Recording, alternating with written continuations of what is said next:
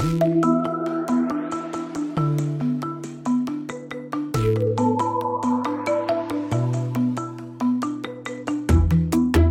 Aaron David Miller, and this is Carnegie Connects.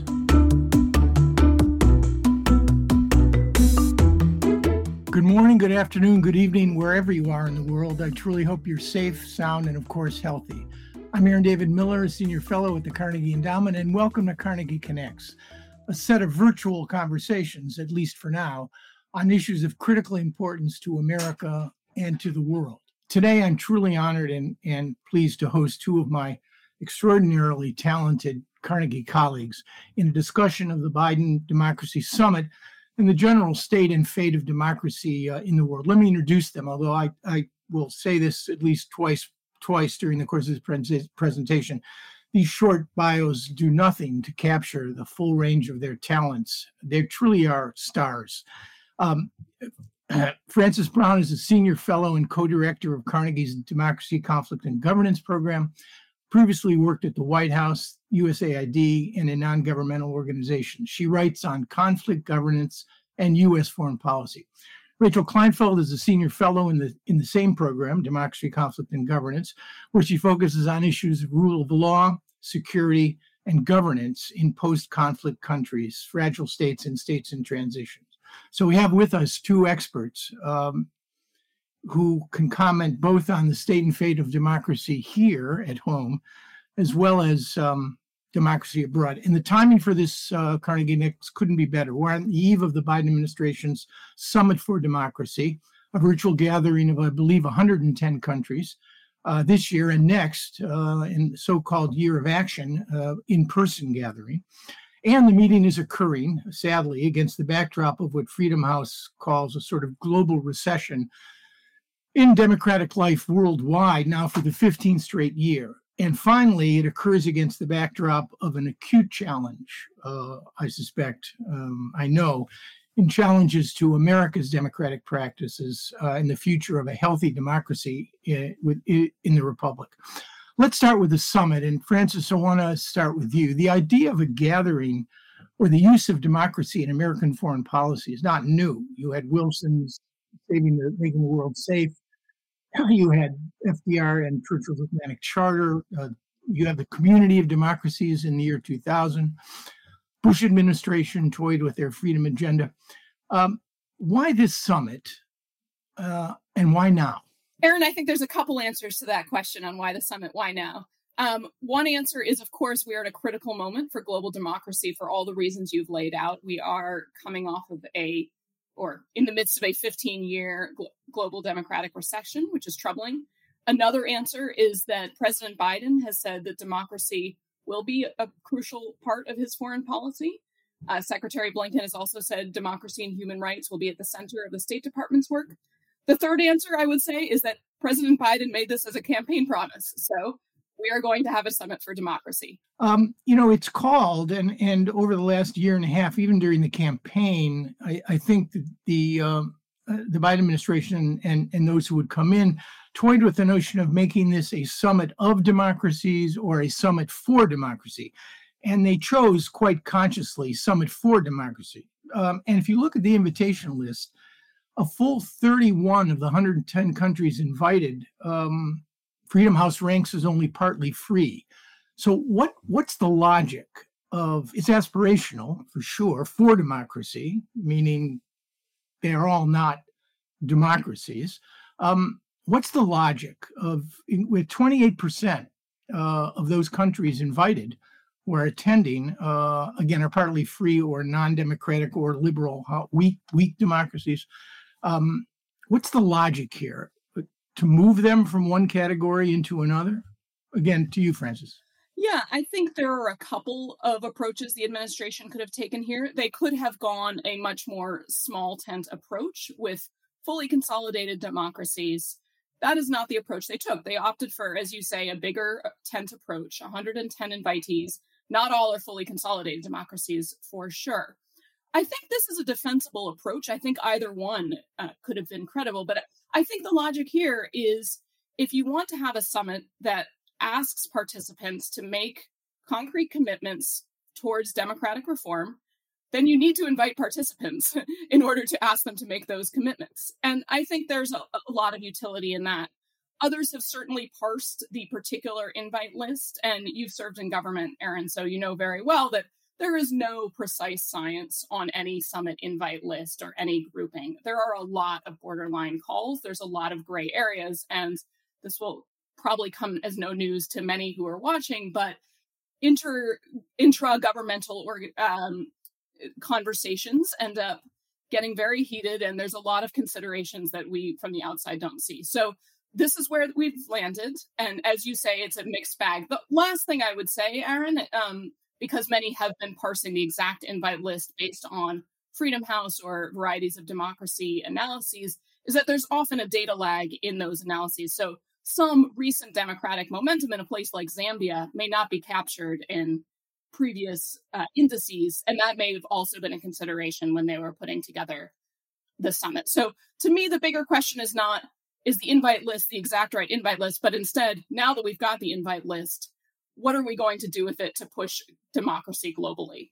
Right. I think that's a critical critical point. And by the way, the obverse is also true. Uh, countries that had shown democratic tendencies over the last year, with with respect to the lag time, have have also showed tremendous in, in, imperfections. I noticed, for example, Tunisia is not on the list, which leaves only two Middle Eastern countries, Israel and Iraq. And I'm I'm actually quite intrigued why there was a need to add Iraq, given all of Iraq's imperfections. I suspect someone may well have decided not to leave the Israelis as the only democratic polity in the region and needed to include an Arab country. So I think you're right. There are a lot of considerations. Rachel, to you, is there a danger, though, at all?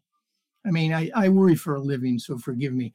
Is there a danger at all in legitimizing countries that are invited to this summit who are, to use a term, um, dinos, dinos, democracies in name only?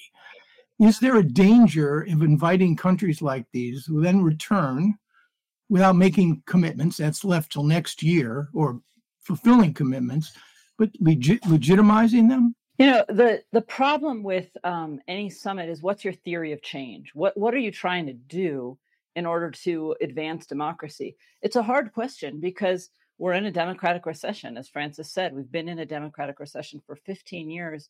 It seems to be speeding up. It seems to be um, increasing, and what we're seeing is uh, the democratic recession getting more bold. So, what used to be democracies that were backsliding more frequently through elected leaders changing the rules, now we're seeing out and out coups more frequently, and so so um, it, it's getting more bold, more difficult. What's our theory of change against this emboldened? Autocratic, kleptocratic world, and um, and so on. And um, one theory of change is let's gather the Avengers, let's gather the you know core democracies that we can really count on, and um, have a phalanx of those countries go out against the world, and that's the small tent approach. The problem with that approach is that even the the core democracies are a little wobbly on some of the other countries that you might want them to go up against because they have economic interests, because they get their oil and gas from another country that they have strategic interests from, and what have you. Democracy is not the only value that countries have in their national interest basket. So uh, there's real problems with that theory of change. The theory of change behind this uh, summit is let's get these countries together, some of which are democracies that um, are more consolidated, all of which have things they can work on. As with the UN Sustainable Development Goals, there's kind of this recognition now that the United States and other countries that are more consolidated need work just like the others. Let's all make commitments and then let's try to get those commitments followed through upon. And that's a perfectly uh, valid theory of change. The problem is, uh, democracies can change governments uh, legitimately. And so, if those governments change, it, it's hard to get the next government to necessarily keep the promises of the government that just occurred. And so the follow through is going to be difficult. Yeah, I, again, but in a case like India, for example, the Biden administration has been more or less silent on the degradation of democracy uh, in what had been, I mean, the world's two largest democracies. The United States and India showed a precipitous decline, again, according to Freedom House. Um, I hope my friend Mike Abramowitz is listening. Um, that's a problem, though, isn't it? I mean, Modi walks away. There's very little criticism. Um, he's revalidated in the Democratic club. So I, I, guess that's a risk that has to be run when you bring hard cases to bear. And if you don't bring hard cases, if you don't address hard cases, let's leave the Russians and the Chinese out of this for a minute, then what's the real substantive value? So let me ask you, Rachel, this, the summit has three objectives nominally. I guess it's uh, defend against authoritarianism or authoritarians, it's uh, fight corruption, and it's, uh, I guess, promote human rights. Those, I think, are the three nominal goals that are both in the State Department and White House announcements. And uh, uh, the how to on this is really a heavy lift. How do you go about making this happen? What, and it's all about leverage to some extent. How do we how do we extract, how do we push things forward? First, Rachel, to you, and then to Frances. So the US has very little leverage over the domestic activities of other countries. The US has very little leverage over the state activities of our own country. I mean, you point to Modi's India's backsliding. Look at our own country. We've passed eight anti protest laws in our states in the last uh, year since the Black Lives Matter protests two right to drive protest laws that say that if you drive into protesters, you can get off um, on very minor charges. Really uh, significant anti democratic activities in the electoral field that we've seen, and, and so on. So it's not just Modi's India, is what I'm saying. Even within our own country, we're having trouble uh, holding the, the ring. And how do we get another country to enact democracy? There's moral suasion, but really what there is is trying to convince them that there's a reason internally that they need to, to be um, concerned about this.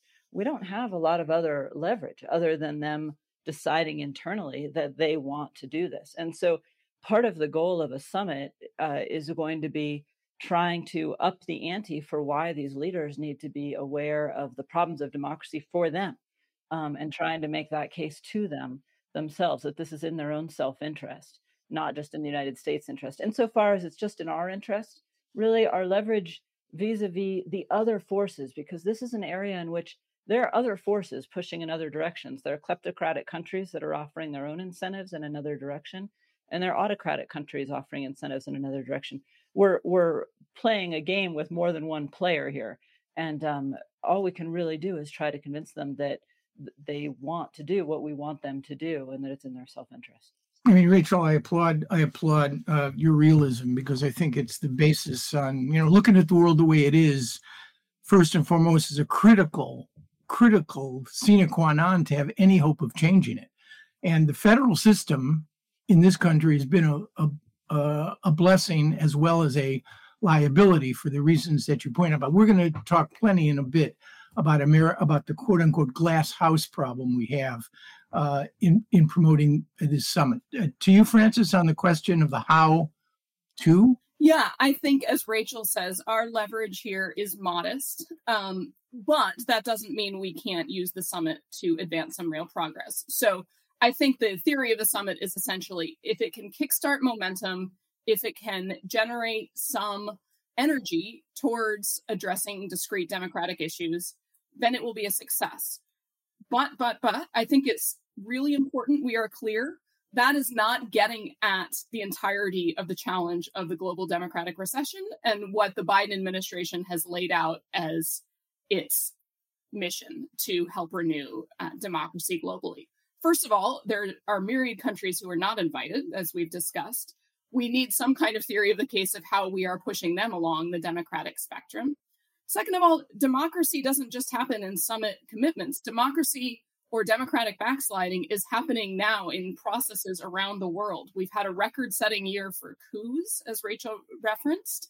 We have a number of really important political transitions that will be happening within the next year. We have leaders around the world trying to extend term limits and do other things to extend their power. So there's a lot of democratic action that this summit is not covering it would be a shame and a mistake if the Biden administration is so focused on summit execution and then summit follow up that it doesn't pay enough attention to those democratic issues as they unfold. So, as the year of action, which is what will happen next, happens, what I'm looking for is two things. One is the actual follow up on discrete summit commitments and accountability, uh, hoping that we can advance the theory of change that Rachel laid out.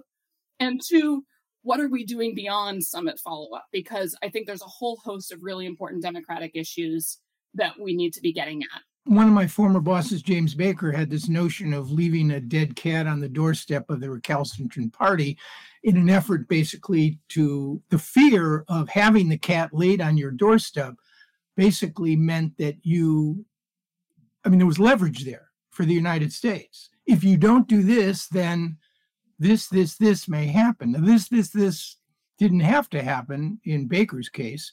He was he was pretty successful. But if you're not going to blame or shame countries, and the glasshouse problem is a real problem here, we're probably less credible now than at any time I can remember in terms of pushing our soft power given our own democratic dysfunction. What about US aid? A long, a long advanced and sought, tricky, fraught instrument for. You're asking a lot of questions, countries. Aaron, and let me just try to parse a few of them here. Um, so first, the blame, shame, or dead cat. These these are actually three different strategies, I would say. Um, you know, there's there's just moral suasion, saying you're bad. Uh, that works less and less well in a world that's breaking down into multiple camps. Um, but it still works in certain areas. So, for instance, when the World Bank was doing its Doing Business Index, countries did care about where they were on that because that wasn't solely about um, moral feeling that had to do with their bottom line, and GDP did matter. And so the the moral suasion of where they stood on that played a role. You can do similar things with corruption indices and so on. There's a moral area to it, but there's also a business and a GDP area. So I think there's your your blame and shame. You're right is breaking down somewhat in a world in which um, there's other camps that would like you, you can you leave this party and you can go to that party. Um, but there's still a role to play. And countries still, you know, for whatever reason, um, which I find increasingly hard to understand, they do like to legitimate themselves through through elections. They do like to do these huge sham efforts, which take a lot of work. Um, it takes a lot of work to steal an election, actually, once you've gone through the effort of putting it out. So it does, th- there is a role for moral suasion. It is not completely useless, but I agree that it is not as useful the dead cat um, scenario, and I prefer my favorite movie um, with the the horse head. Um, but it's a similar, I think, idea. We're going to get uh, calls now. I know, I know. I, I, was trying to, I was trying to clean it up, but the, um, you know, that is a threat. That that is not moral suasion. A threat is a very different thing, and a threat is saying, um, we're giving you a warning shot over the bow that if you don't do this or don't do that, there will be repercussions. And that is saying we have leverage of X, Y, and Z format. We can have sanctions, we can have smart sanctions, we can take away carrots, we can give carrots. And we have a lot at our disposal in, in that format. People still want military aid from the United States. Yes, they can go to Russia and China, but we still have the world's most advanced um, equipment and training and so on. We have USAID, we have famine aid, which Ethiopia wants right now. We, there's all sorts of different levers that we can pull diplomatically and so on. So uh, uh, threats of repercussion or threats of loss of carrots uh, is is a different thing than just pure moral suasion. If I can add to that before we, I know you want to pivot to the glass house question, Aaron, and we are excited to go there with you. But very quickly on the yes, the blame, shame, dead cat, um, Rachel's points on moral suasion. I would also add that in some cases, there can be an opportunity to argue for countries' enlightened self interest towards democracy. This is not always the case, but you've been hearing a lot from the Biden administration recently about this idea that either democracy delivers or democracy must deliver. This idea that democracy is a better system to solve people's problems than authoritarian systems. They're making this argument, as I read it, in particular vis a vis citizens of of the world who are living under democracies and they're saying you know citizens need to feel that democracies are working for them but they're also making it vis-a-vis other heads of states of democratic places saying this is this can be a better system to deliver results so there are a number of tacks that can be taken on that front i think aaron and i I, the last thing I would say is that, of course, not all arguments to other countries happen in public. So we may not know if it is a blame, shame, dead cat, or other approach being taken in totality. There's a lot. There's a lot of tools that happen under the radar screen. If you had to identify one or two metrics to judge whether or not the virtual piece of this is a quote success or is it just checking something off the whiteboard by December 31st, a campaign commitment? Or are there no howlers or embarrassments? One of these countries is enforced to crack down in a major way uh, next Thursday or, or this Thursday or Friday, which embarrasses the administration. How would you define success? Or maybe it's not possible. Maybe you need the year of action. I, I think the way that this summit has been structured its success or failure will be totally contingent on what happens during the year of action and is there indeed action during said year. The things I will be looking for uh, this week include are the commitments that are laid out by heads of government are they clear are they robust are they meaningful so that will matter but then really during the year of action there will be a couple questions are there clear ways in which civil society can monitor these commitments and feedback these commitments into actual accountability mechanisms. It is not enough to say civil society will be involved in monitoring, civil society, go forth and do your good civil society work. That is not going to bring us accountability for these actions. There are parts of this that need to be inherently governmental. If the if this is a presidential initiative from the US president, um, it needs to be a US government initiative as well to lay out how accountability will happen. So I think those are the metrics, and they will only unfold over this forthcoming year of action. So I am staying tuned. Uh, smart and wise. It's a process. I, I know a lot about process. Process is another word to describe a problem you can't solve today, and that's basically the been the theme of American foreign policy for many many years. But I think we need a, a an analog to the COP to the Conference of Parties. There ought to be a conference of uh, for democracy every year, because otherwise, you know, nothing in America lasts more than 15 minutes. And I've been a part of a, enough administrations to know uh, that a lot of things get proposed and then dropped or revisited, but there's very little follow through. So if we're really serious about this, the year of action is going to have to be followed by, how shall I say this, many years of action on this issue. That is certainly true. And it, it's worth noting that the administration has said there will be a follow up summit round two, which I know all of the working level people in government are already looking forward to another year of summit planning.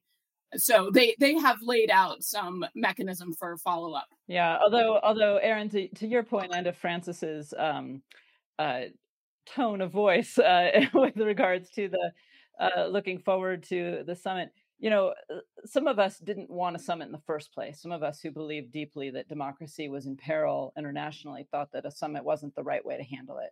Um, it was a campaign promise, and, and Biden had to keep his campaign promise. But the problem with a summit and the problem with a COP um, and uh, the, the COP not, and, and um, the problem with the follow up is just the vast amount of time it sucks out of the administration um, and all the other administrations um, what we really need is a concerted strategic plan for how to get democracy back on track. That is almost the opposite of a summit. Um, a concerted strategic plan that you execute with allies and that you work with um, hybrid democracies to get better on and so on is uh, very much not out in public necessarily. It is very much uh, quiet diplomacy. It is discussions. It is parts of it that are that are public that are meant to be public and parts of it that are not that are meant to be not. And it is most of all um, deeply thought through with an, uh, a focus on getting things done.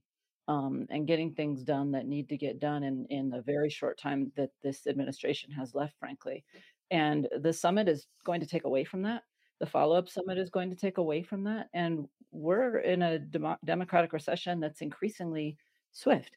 And so um, I would hope that the, the administration itself um, is starting to put more money into democracy and hopefully put more strategic thinking into democracy and as well as doing the summit can do some walking and chewing gum because this is not strategy um, in some ways is a sideshow to strategy i just have to emphasize that we cannot say it enough a democracy summit is not a democracy strategy our colleague tom carothers and i had a piece a few months ago saying just that laying out several dilemmas the administration needs to work through and the concern here is that the summit ends up being seen as an end in and of itself, whereas at best it can be a means towards an end. So I think this is really crucial.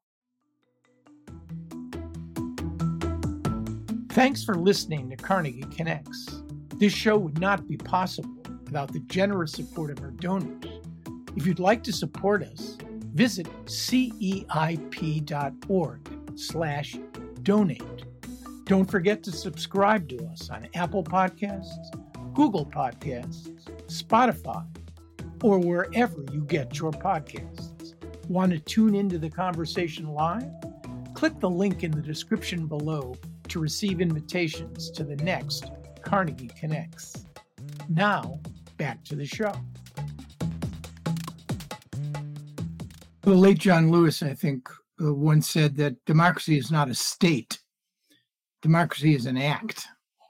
And I, I think both of you have confirmed that. So uh, to transition, if Joe Biden were on the call um, uh, and he was prepared to be brutally honest, he would simply say to all of us, he would say, you know, there's no single foreign policy challenge out there, possible po- with the possible exception of climate or a combination of challenges that is more dangerous and detrimental uh, to the future of this republic than what is happening here at home.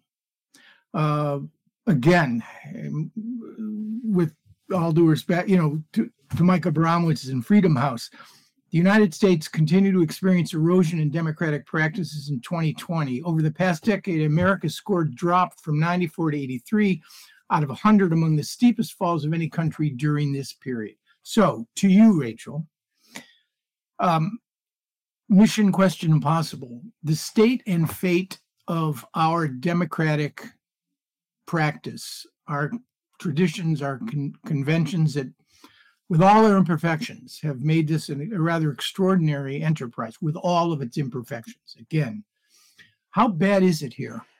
America has real problems. America's had real problems in the past and also done a lot for democracy. I mean, think about the Helsinki Accords, which were a, a, real high point for international democracy promotion and support.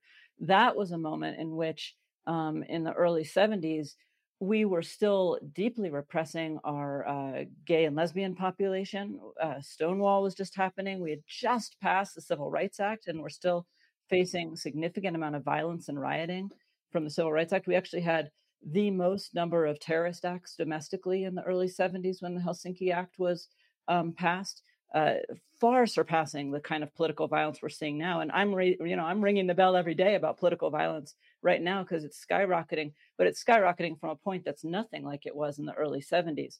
So, are we in peril now? Yes, we just passed a, a slew of anti-protest laws. 19 states have passed um, laws that make it harder to vote. Four of those states have passed laws criminalizing election administrations. These are low paid people who just run the plumbing of elections and now they might face criminal penalties or go to jail for just doing their jobs. And in Wisconsin, which is not one of the states that passed those laws, there's actually felony, fe- felony charges being contemplated, raised by a sheriff, no less, which uh, suggests the level of politicization that our law enforcement is facing.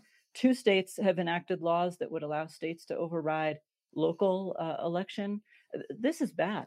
Um, but what I'm saying with the Helsinki Accords is that we've been in bad places before, and we've still done a lot for democracy overseas. And that's because these things are very linked. When our democracy suffers, it's in part because other democracies are also suffering, and we're all sort of suffering together.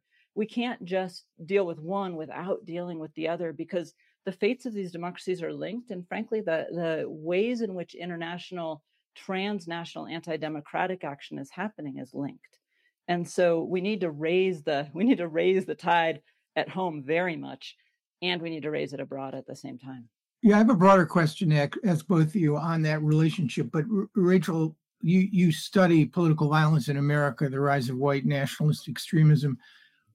How serious are the links between groups here who espouse white nationalist extremist replacement theory and those movements elsewhere. We'll get to the issue of predatory authoritarians in a minute in terms of their impact on our democratic function here. But what about the white nationalist movements? I mean, are there linkages that that CIA, CIA and FBI uh, need to pay attention to or are paying attention to? Oh, sure, definitely. I mean, we have an, we have had problems with white nationalism uh, since the beginning of our republic, and certainly over the last 150 years. This is a homegrown, deeply rooted phenomena.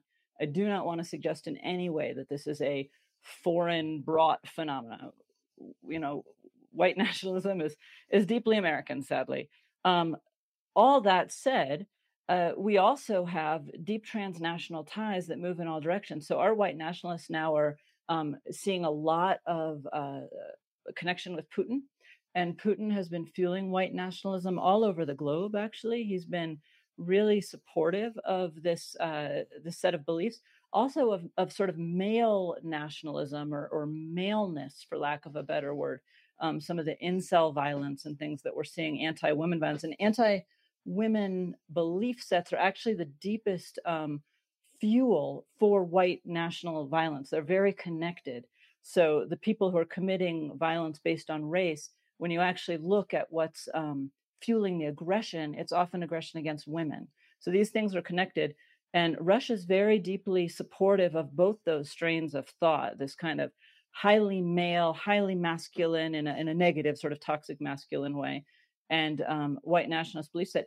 And he's exporting it. He's exporting it actually in a way that is very similar to our democracy support, which is interesting and problematic in that he does it through internal groups within countries. So he funds fight clubs, he funds mixed martial arts groups in, in uh, Eastern Europe, also in America, through a group called RIM.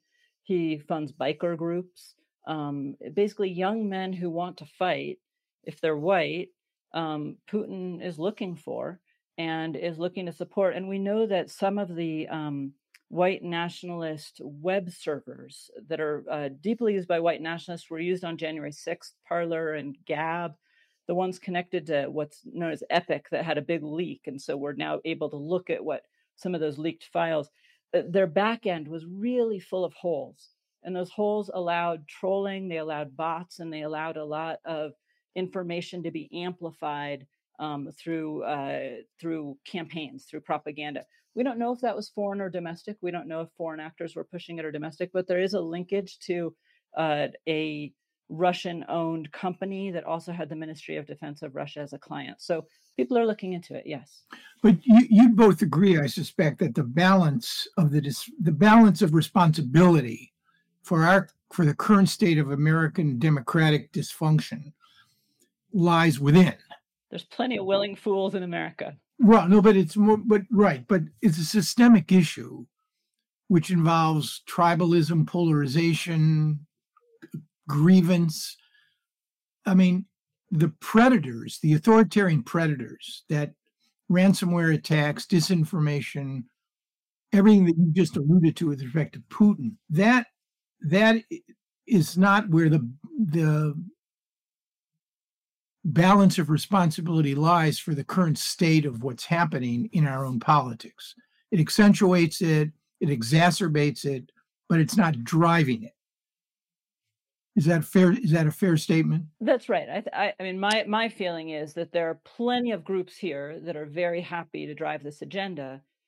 They're being assisted by propaganda, by divisiveness, by misinformation that may or may not be coming from foreign actors but they're they're here. You know we're seeing that in many other countries where putin is funding um, very extreme political parties say in in germany the afd or what have you. Um, it adds to trouble in democracies. He's basically just creating trouble but he's creating trouble out of feelings that are already there. And it's not just putin. I'm picking on putin because of the white nationalist ties. I would just add to that when we think about the the global democratic recession that we've mentioned a couple times yeah it absolutely is this confluence of factors there's a lot of challenges from within the socio-political challenges, deep inequality, the sense again from citizens that their country, their democracy is not actually solving their problems. So those are the internal factors. Then often we also see some external factors of authoritarians who are happy to take advantage of that. And then finally, some leaders in in some countries are very happy to uh, sort of attack the institutions of democracy while still pledging uh, officially commitment to democracy. So there's a lot, there's a big confluence of factors that we've seen over the last 15 years. And then I would just add the, the COVID pandemic has really added to a lot of those challenges to democracy because we have seen pretext for authoritarians to expand their executive power. We've seen pretext to cut down on, clamp down on civil society, on independent media. Obviously we we've seen huge economic challenges. So it's kind of been a perfect storm in the last 18 months of all these factors piling on top of one another globally. Right. I i, don't want to lead you to a, a conclusion but having worked for republicans and democrats and voted for republicans and democrats i'm i'm wondering the influence of extremist groups notwithstanding. There seems to be a, a major issue of mainstreaming rhetoric uh, division, tribe tribalism, particularly with respect to one one part of the political spectrum as opposed to the other. If you want to identify a single issue that is driving uh, our own unique democratic recession, could you do? Could you could you identify a single factor? How important is mainstreaming? You have elected officials, large numbers of them, largely on the Republican side, who are willing to acquiesce, validate, and in some cases espouse things that we never would have heard a decade ago from mainstream American politicians. How vital a factor is that? It's hugely important. It's also not something I'm surprised to see. When you see democracies failing anywhere in the world, you see legislators um, being the least willing to stand up for the institutions, um, the the least brave. Um, it, it's disturbing, but not surprising. I think in America, you know, we're a funny democracy. We're the oldest democracy in the world, and yet we had an anti-system party for hundred years that was democratic in the South, that was a one-party uh, used force to keep, you know, used citizen force and used its own uh, state force to keep a one party rule in the South after Reconstruction for 100 years. And we just went on blithely pretending that we were a fully consolidated democracy with one party rule in a whole series of states. Now I fear we're facing something that is looking disturbingly similar in the Republican side, which is that a Republican Party is moving toward an anti system party, is moving toward a party in which a lot of um, leaders do not seem to be supporting kind of basic democratic tenets because they don't think they can win with a full democratic polity, just like Democrats in the South used to not think they could win if African Americans had the vote. And first of all, I think they're wrong, but I also think that it's really uh, extremely problematic when you have an anti system party. It's especially problematic in a two party system. Multi party systems have anti system parties, and you can vote for someone else. But in two party systems, if you're a conservative and you don't like the cultural mores of the left, and the cultural mores of the left, as the right is becoming more extreme, the cultural mores of the left are also moving not nearly as extreme, but to a point where, you know, if you're an evangelical Christian who believes certain things, you're not comfortable with some of what is coming out. Well, who are you going to vote for? An anti system party or this party that doesn't hold any of your beliefs? There's no one else, which is why people like me are pressing for uh, ranked choice voting and ending party primaries and all sorts of things to just give more flavors because we need this dual party system when one party moves toward an anti-democratic party leaves nowhere for all the conservatives who are ne- not necessarily anti-democratic small you know they don't they aren't anti-system but they're anti the democratic party they need someone to vote for i guess first question the president's rhetoric has been consistent but very um, aspirational. control of the 21st century, as if any single country is going to control the 21st century, is basically a battle between authoritarians and democracies. And it's our job to prove that democracies work. The implicit message, of course, is that authoritarian societies don't, or they don't work as well. Um, is there a danger in this? I mean, Biden's gone out of his way to, to say he doesn't want a new Cold War, but is there a danger in dividing the world into Democrats, uh, just for and dictators, even though there's complexity in both? Is there a danger at all? Is it a is that a is that an effective organizing principle for American foreign policy? My read of what I've been hearing is indeed we've heard this message of this contest of systems, democracies versus authoritarian systems. But then we've also heard pretty loud and clear from the administration, in my view, that there are many transnational challenges that we have to cooperate on. So climate change is number one, it is existential for us. Uh, pandemic disease is also very timely. So as far as the messages coming out, I do I do think I'm hearing a bit of nuance, and I think that's appropriate. Um, the most critical challenges facing us, we cannot face exclusively as a club of democracies, and I think there's awareness of that. Um, execution can be a different question, and there are, are fair questions to be asked. You know, if we are sort of putting forward this idea of a club of democracies, does that undermine other initiatives? But I do think any administration, and you know this well, Aaron, has to be able to push forward multiple imperatives at the same time. And I, from what I see, they're doing that.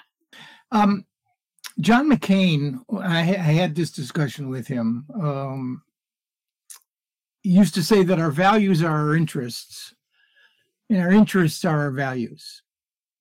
Um, I would like to believe that that is true in the, in terms of the implementation and practice of American foreign policy, but I, I will tell both of you I cannot remember a single instance in 25 years of working for Republican and Democratic administrations, where in effect our values, human rights, support for democracy, responsibility to protect, took precedence over choices that were made to further our quote unquote interests, largely with authoritarian or liberal part democratic partners authoritarian or liberal democratic partners. I mean, we talk a really good game, but we've been very short on execution implementation. I mean, do you see it that way, or and it, do you see it changing? My view from the time that I spent in the policy arena, Aaron, is that it's never the case there's one choice A, which is the pro values choice, and choice B, which is the pro interests choice. For one thing, our interests are often in countervailing directions. Oftentimes, our security interests go counter to our economic interests on a particular question. So it is never that simple. You know that very well. And US policy is a mix of public and uh, less public tools and messages that maybe a mix of all of those. So I don't I don't quite buy into the interest versus values paradigm anyhow. I will say, however, that this is a ripe moment to rethink a lot of the assumptions we've had on what we think are US interests. So I'll give you one example, which is counterterrorism. Counterterrorism has driven a lot of US foreign policy and has often subjugated democratic concerns vis a vis particular countries. So think of Uganda, very important security partner, very underwhelming Democratic record uh, or troubling Democratic record in recent years. I think we have an opportunity to rethink how we get that balance right vis a vis Uganda. I think the same could be said for the changing energy mix and how we view many Middle Eastern countries. Um, no longer do we need to be dependent on foreign oil as much. Can we rethink how much we need those interests? So I think it's ripe for a recalibration. I'd like to conclude with a, a line from Shakespeare, Henry IV. It's a line Jack Kennedy loved, but any realist would. Um, one character says to the other, I can summon the spirits from the vasty deep. And the other responds, But so could any man. The question is, do they come when you call? And that, in, in essence, is uh, uh, an issue of American leadership. Uh, I still believe that we can lead even on this issue. The question is, uh, when we call, will they come? I want to thank uh, both of you. Uh, I've had a lot of fun. I thought I think this was a great session. Um, you know your stuff, and you you love talking about it. Passion and expertise. It's an unbeatable combination. Uh, and to all of those uh, uh, listeners, Carnegie Connects, this will probably be the last session before the end of the year, unless there is some major catastrophe between now and January. I hope there won't be. Uh, we have an exciting program set up for the new year, so please continue to tune in. And I think uh, everyone have a happy, healthy holiday season and new year. Thanks again, Rachel, and thanks again, Frances. Thank you, Aaron. Thank you. It's been a pleasure. Bye bye. Thank you for listening to Carnegie Connects, a production of the Carnegie Endowment for International Peace. Views expressed are those of the host and guest panelists, and not necessarily those of the Carnegie Endowment, which takes no institutional positions on public policy issues. Subscribe to Carnegie Connects on popular platforms such as Apple Podcasts, Spotify, Stitcher, or your favorite podcast platform. Like what you heard today? Learn more at carnegieendowment.org slash Carnegie Connects. Tim Martin is our audio engineer, and Catherine Buchanan and Cliff Jayapranada are our executive producers. I'm Aaron David Miller, and until next time, think positive and test negative.